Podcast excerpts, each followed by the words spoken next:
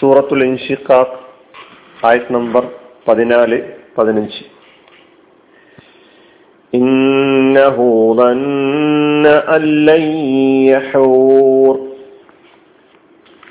നിശ്ചയം അവൻ കരുതി താൻ മടങ്ങി വരികയേയില്ലെന്ന് അതായത് ഒരിക്കലും തിരിച്ചു പോകേണ്ടതില്ല എന്നായിരുന്നു അവൻ ധരിച്ചിരുന്നത് എന്നർത്ഥം. ബല റബ്ബഹു കാന ബിഹി അതെ നിശ്ചയം അവന്റെ നാഥൻ അവനെ സൂക്ഷ്മമായി നിരീക്ഷിക്കുന്നവനായിരുന്നു.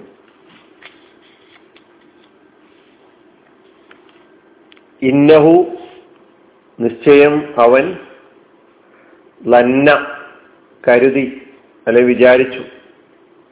അല്ലയ്യഹൂറ താൻ മടങ്ങി വരികയേ ഇല്ലെന്ന്.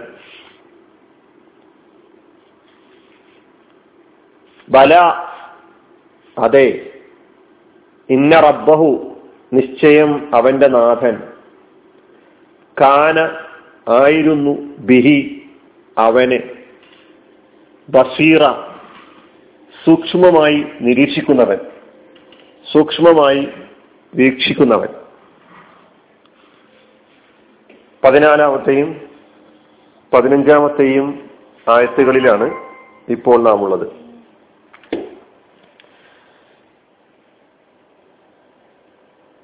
ഇത് നേരത്തെ ഇടതു കൈയിൽ ഗ്രന്ഥം നൽകപ്പെടുന്ന ആ മനുഷ്യൻ സത്യനിഷേധി. അവന്റെ അവസ്ഥ എന്തായിരിക്കും നാളെ പരലോകത്ത് എന്ന് പതിനൊന്ന് പന്ത്രണ്ട് ആഴ്ചകളിലൂടെ പറഞ്ഞു.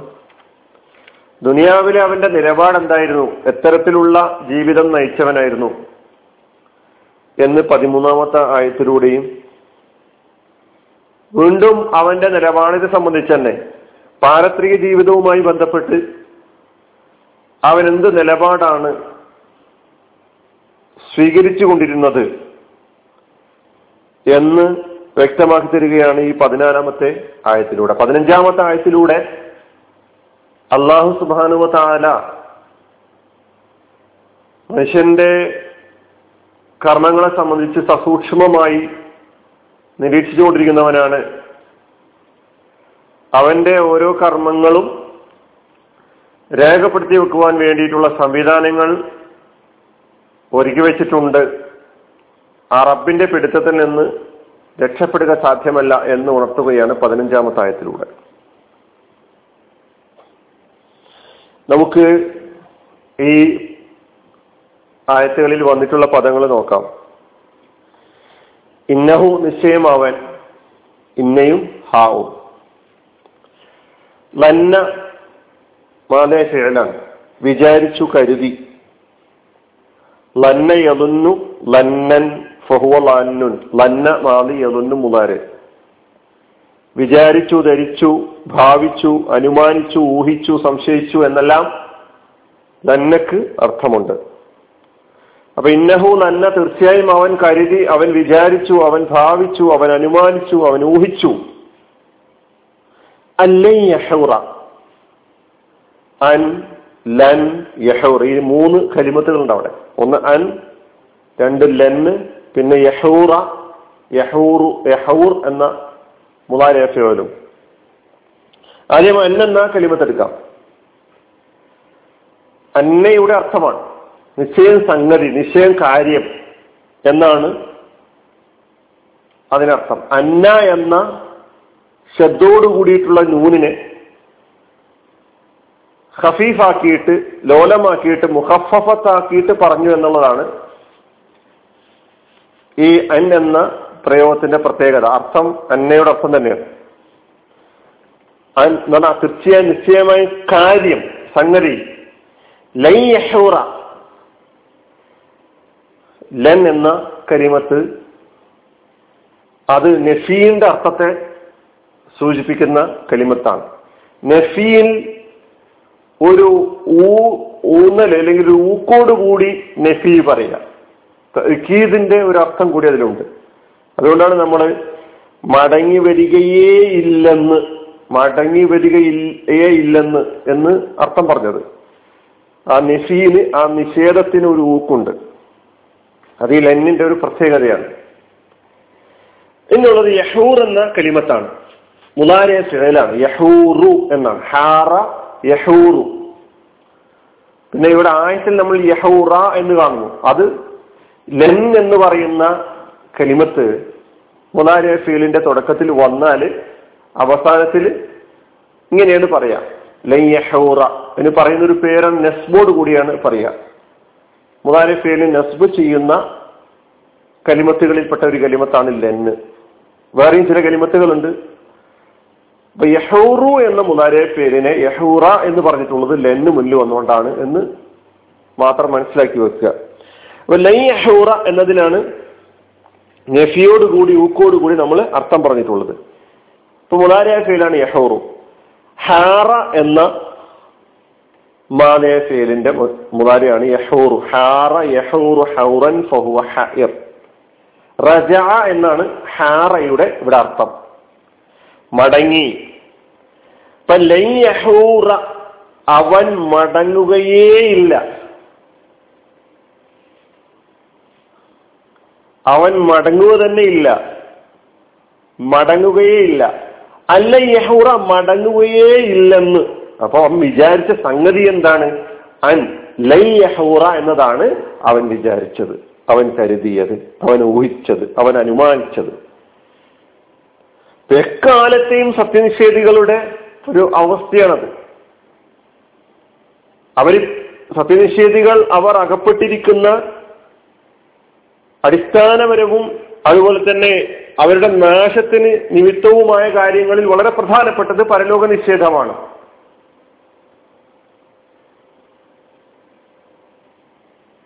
അപ്പൊ മരണാനന്തര ജീവിതം ഇല്ല എന്ന് പറയുന്ന ഈ നിലപാട്.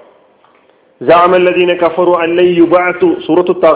ഏഴാമത്തെ ആയത്തിൽ സത്യനിഷേധികളുടെ വാദം ഇതാണ് എന്ന് പറഞ്ഞുകൊണ്ട് പറയുന്നത് അല്ലെ യുബാസു തങ്ങൾ വീണ്ടും ഒരു ജീവിതം എന്നത് ഇല്ല എന്നാണ് അവർ പറയുന്നത്. ഇൻഹിയ ഇല്ല ഹയാത്തുര ദുനിയ നമൂത്തു വനഹിയ ജീവിതം എന്ന് പറഞ്ഞ ഭൗതിക ജീവിതം മാത്രമാണ്.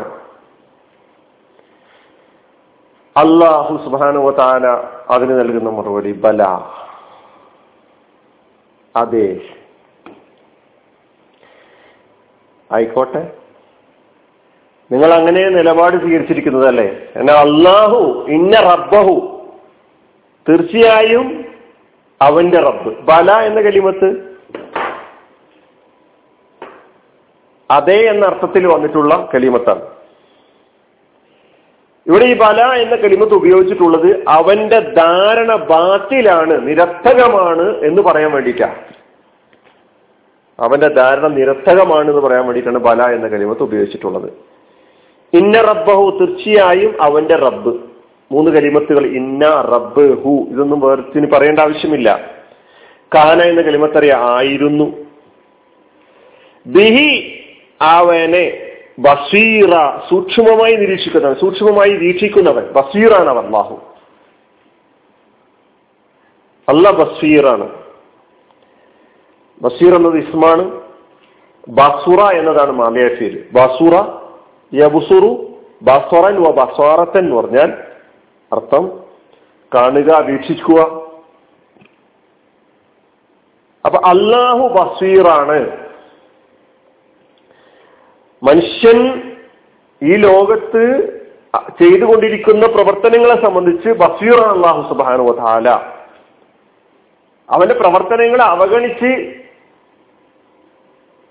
അവനെ വിചാരണ ചെയ്യാതെ താന്തോന്നിയായി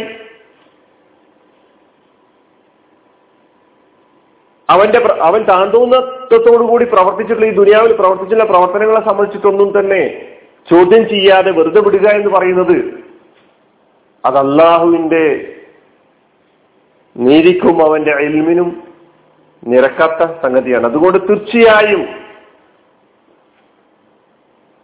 യൗമുൽ ഹിസാബിൽ വിചാരണ നാളിൽ അവരുടെ വിചാരണ ചെയ്യാൻ പറ്റുന്ന സ്വഭാവത്തിൽ പ്രവർത്തനങ്ങളെ സംബന്ധിച്ച് സസൂക്ഷ്മം നിരീക്ഷിച്ച് രേഖപ്പെടുത്തി വെക്കുവാനുള്ള സംവിധാനം അള്ളാഹു സുബാനോത്തൽ ഒരുക്കിയിട്ടുണ്ട്.